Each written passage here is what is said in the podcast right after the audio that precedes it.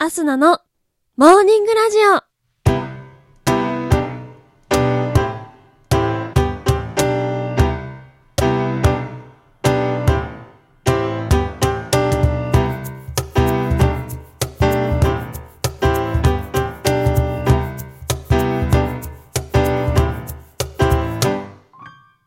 皆さん、おはようございます。そして本日5月19日水曜日、お誕生日のあなた、おめでとうございます。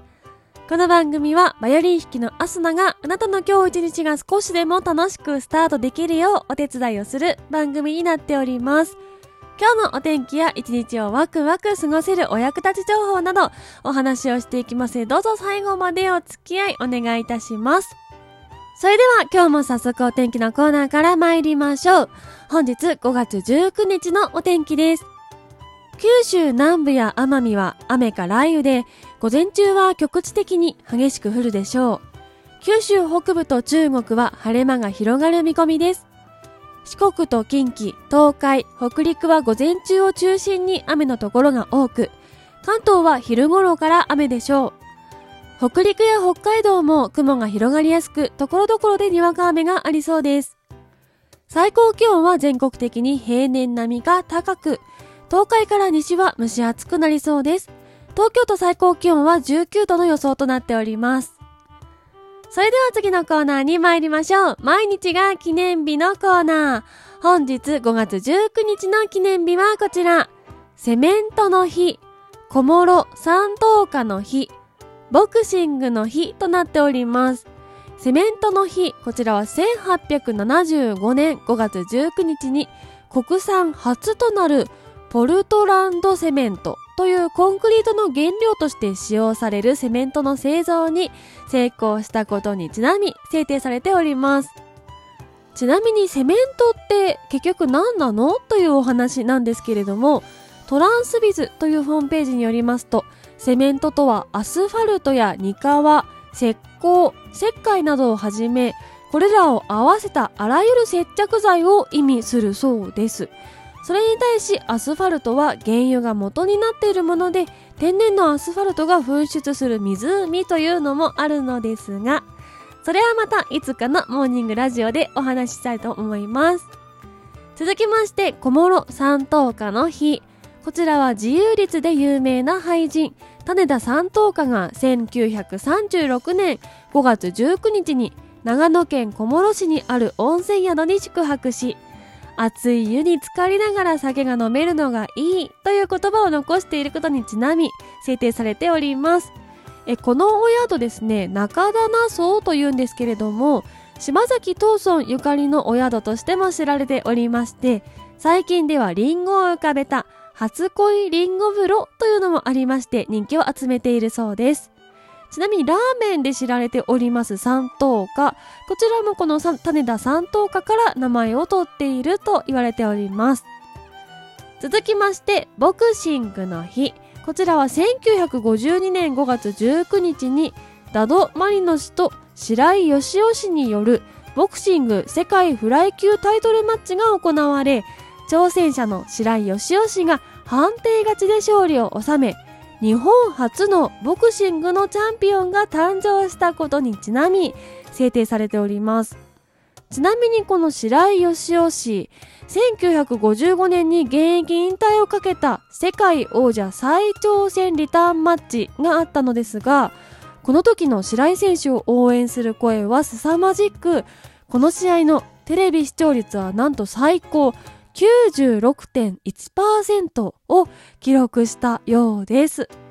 それでは次のコーナーに参りましょう。ちょこっとトリビアのコーナー。え今日5月19日は小諸三等家の日ということで、トリビアではないんですけれども、種田三等家の残した言葉や俳句から私の好きなものをご紹介していきたいなと思っております。えまずは種田三等家って誰というお話なんですけれども、いわゆる五七五の定型の俳句ではなくて、その文字数から外れた俳句、自由律と言われる俳句を多く残した俳人です。なかなか大変な生涯を送った方でして、実家の事業が倒産したり、離婚も経験したりしているんですけれども、何よりも9歳の時に母親が自死を遂げたというのが、種田三等家のその後の人生に大きな影響を与えたようです。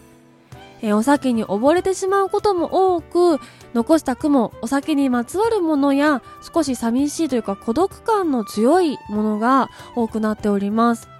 それではそんな中から少しご紹介。え一つ目はちょっと寂しい句になるんですが、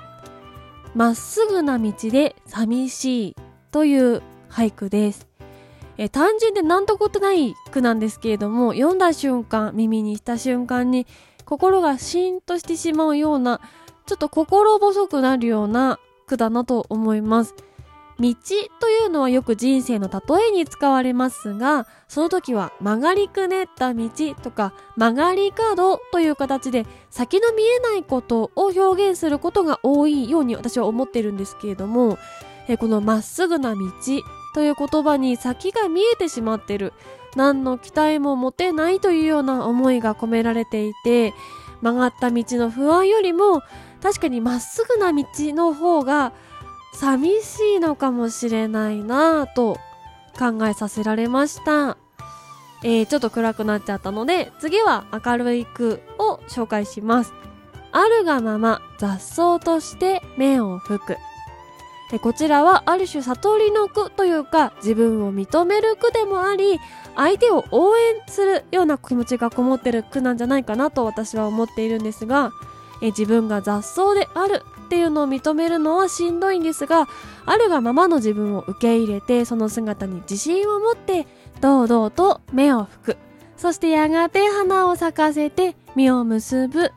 え他と比較したりするのではなくて自分でいていいんだよというメッセージなのかなと思っておりますえこの句にちょっと似たような意味として三等家が残している言葉として無理をするな、素直であれ。すべてがこの極に尽きる。この心構えさえ失わなければ、人は人として十分生きていけるというのがあります。え先ほどもお伝えしたように三等間の人生は決して明るいものではなくて、自分自身を否定する気持ちも強い人だったんじゃないかなと私は思っています。その人が言う素直であれってすごく重くないですか、え私も自分のことあんまり好きじゃないんですけど、でもこの自分の身の丈を知って、でもそこに自信を持って毎日を過ごしていれば、自然とついてくるものもあるのかなと勇気をもらったような気がしています。ああ、酒、酒、酒。酒ゆえに生きてきたが、こんなものになった。酒は悪魔か仏か、毒か薬か。というのも、羽田三等家が残した言葉なんですけれども、えー、酒が悪魔にならないように、毒にならないようにしながら日々、自分に自信を持って生きていきたいなと思っております。皆様は何か好きなものありましたでしょうか？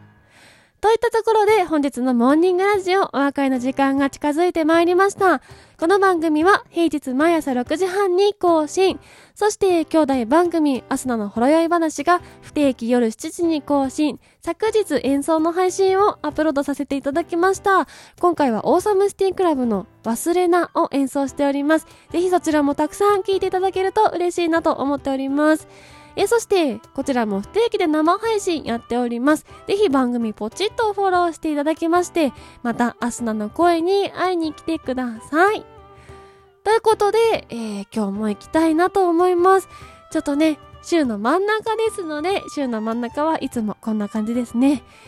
それでは行きますよ。今日も一日のんびり、いってらっしゃい。気をつけてね